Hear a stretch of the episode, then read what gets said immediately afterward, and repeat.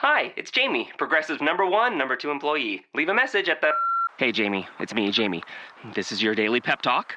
I know it's been rough going ever since people found out about your a cappella group, Mad Harmony, but you will bounce back. I mean, you're the guy always helping people find coverage options with the Name Your Price tool. It should be you giving me the pep talk. Now get out there, hit that high note, and take Mad Harmony all the way to nationals this year. Sorry, it's pitchy. Progressive Casualty Insurance Company and affiliates. Price and coverage match limited by state law.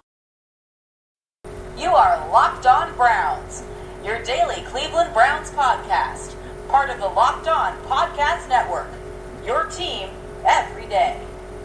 Uh, happy Wednesday, everybody. Obviously, here we are at Locked On Browns. I'm your host, Jeff Lloyd.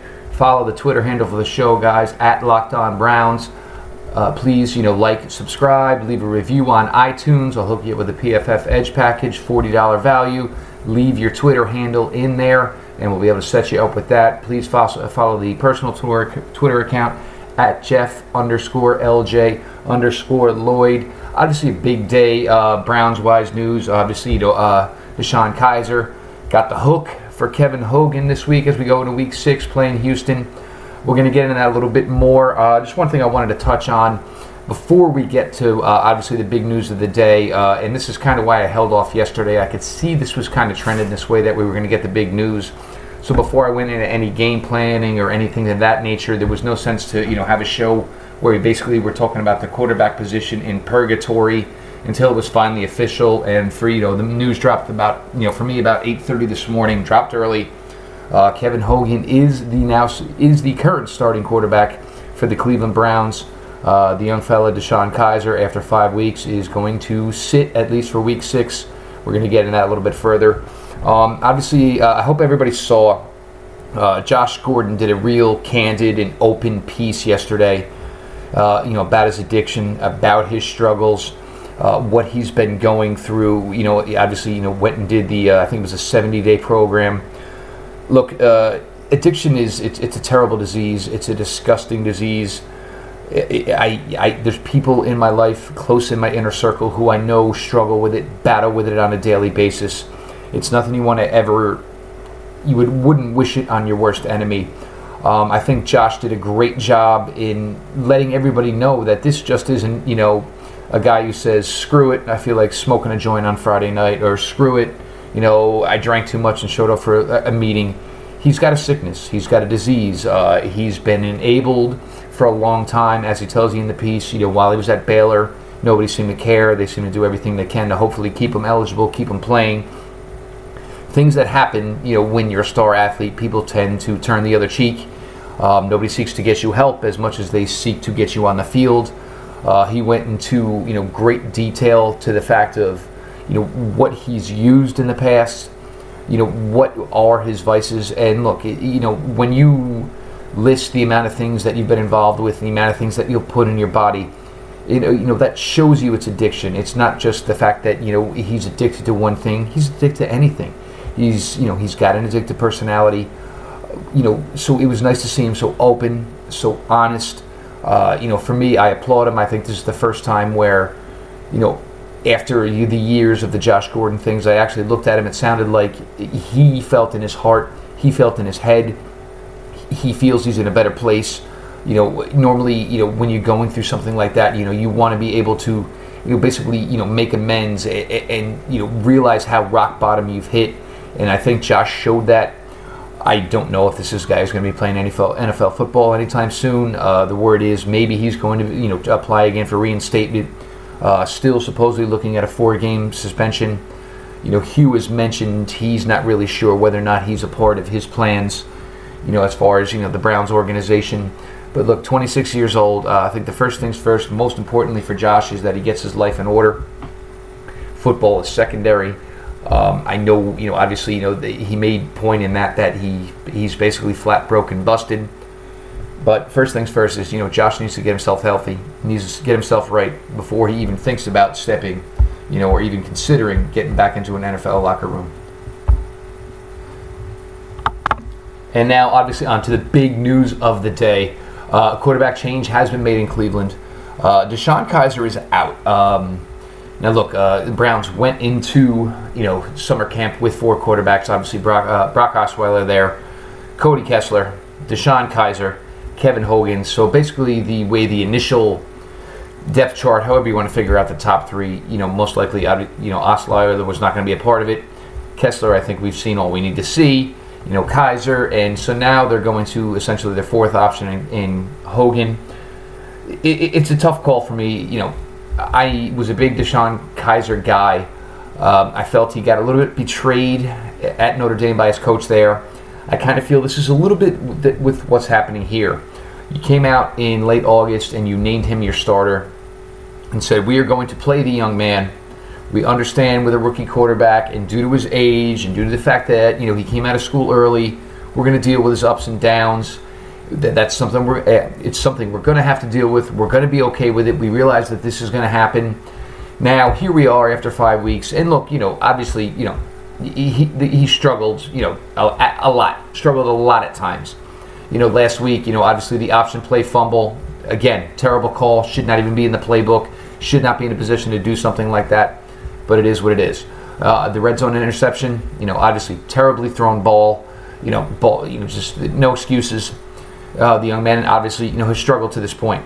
But you can't say we are going with the young guy. We will deal with the highs and the lows. We'll deal with the downs, and then after five weeks, when you're dealing with the downs, all of a sudden say, well, this isn't acceptable anymore. And now I'm hearing a lot of you know, well, Hugh wants to get himself you know some wins. You know, Hugh wants to put some W's on the board. If that's the case, when you took DeShone out on Sunday and the score was 10-7, you were trailing you had a chip shot field goal. It was fourth and two. Take the field goal. Your defense was playing well. Hope for a stop and give you a chance to at least get one more field goal and win the game 13 10. Now, all of a sudden, here we are three days later, and now all of a sudden we're going to focus on whether or not we're winning ball games or not. So I don't know if Hugh's getting heat from upstairs. I don't know, but all of a sudden, you know, that metamorphosis changed in three days. That now all of a sudden wins or something that Hugh is chasing. Look, uh, you know, so what? They win 11 games left. What they go three and eight.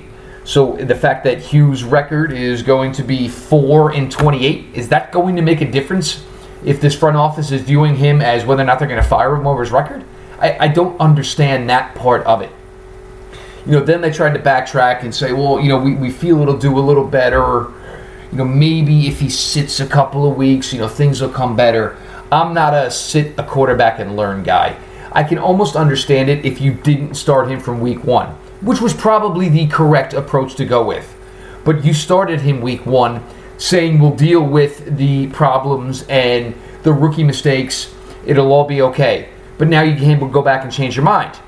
Now, here's another problem I have with what Hugh said today. Hugh said this is not a week to week thing as far as who my starting quarterback is, implying now that it's Kevin Hogan's job. But then he also comes out and says, I anticipate DeShone Kizer starting more games for my team this year. Well, which one is that? Uh, are you implying that Kevin Hogan's going to get hurt? Are you implying that Kevin Hogan is going to play bad and is going to have to be yanked? Uh, Hugh is putting himself in where he's putting, he's making definitive statements, and you know people are going to look at it and say, well, how can you backtrack from when he said something like this?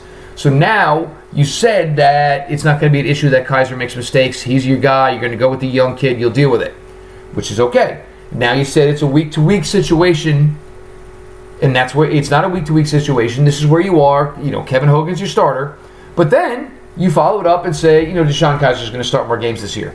So look, Hugh can't have it both ways here.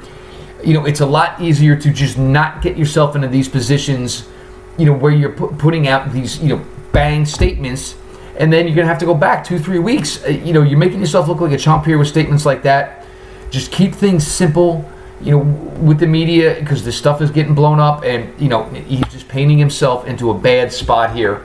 Um, then also came this one today, which, you know, obviously, you know, with, uh, you know, Houston, the opponent this week, obviously the trade, you know, Browns traded down, Houston jumped up.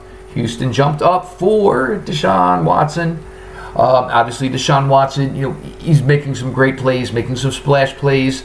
Uh, you know, on a team, you know, with Houston, had higher aspirations. Now all of a sudden, you know, massive, massive injuries.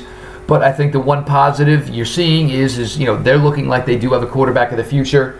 Um, you know, Hugh was asked about Deshaun Watson today. Hugh says um, he couldn't speculate about whether or not Deshaun Watson would have been number one overall pick had he played for him in the Super Bowl. And this comes from, uh, you know, Nate Ulrich. Nate, uh, appreciate obviously your cover on the beat. You know, guy I love looking for you. You work every day. Why would you answer a question like this about Deshaun Watson? and you know whether or not if you got to coach him at the Senior Bowl. No, you say we drafted the guys we want, we made the moves we want, we wanted to make. He was looking really bad here. It was a really tough day for him. I just don't understand how you can get yourself in a position like that.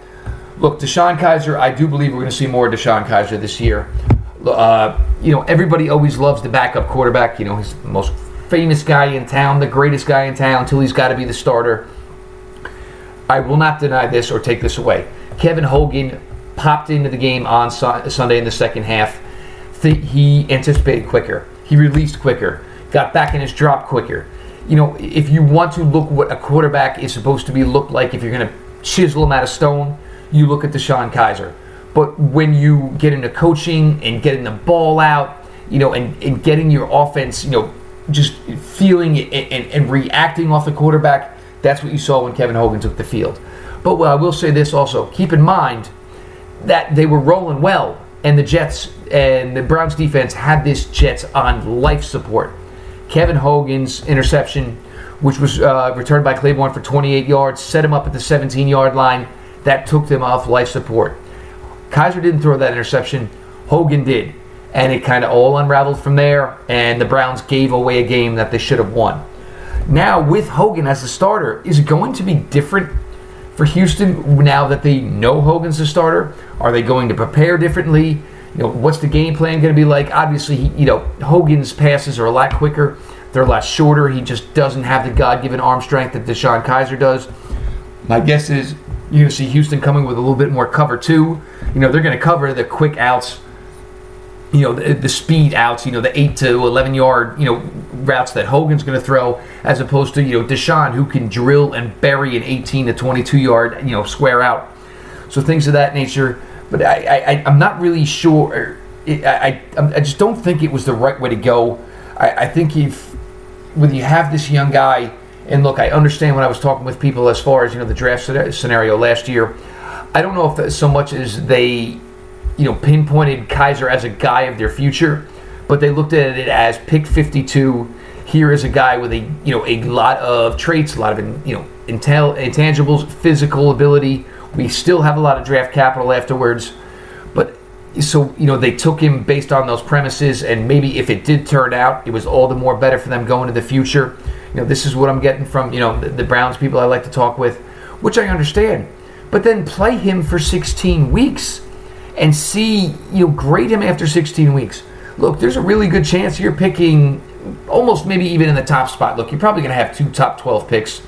You know, Deshaun Watson, as great as he is, that defense right now, when you lose Mercilus, you lose J.J. Watt from Houston, that looks like it could be a top 12 pick as well. So it was just, as much as, I don't know, as much as I think you want to win a game, I think you got to evaluate here. I had no visions of Cleveland winning what maybe tops four, five games this year if all the chips fell right. And even most of those games would be because of the defense, which if you had Jamie Collins last week, you probably would have won that game. Even if you win this week, most likely it'll be because of what your defense has done. Probably not what Hogan has done. So it, it was just a tough day. Um, you know, I, for Hugh, if you want a W and you think your rest of your team needs it that bad, if you think DeShone is holding back David Njoku, if you think he's holding back Seth DeValve, you know, I, I can understand it from that standpoint, but I, I still don't see it. It's nothing I'm going to get to see. I think you have a guy with foundation, uh, you know, foundational traits, true QB1, Q, true NFL starting quarterback traits. So why not let him finish the season because you have the draft capital and if you have to go draft another one because you you're not sure that he's your guy, two is better than one. You know, almost a you know a similar incident. You know, Matt Schaub, obviously, you know Atlanta with Michael Vick there. You were able to go on and move it from there. You know, have the strength in numbers at the quarterback position because it is important as it is. Um, you know, I know a couple of guys chimed in today. What if Hogan is the guy?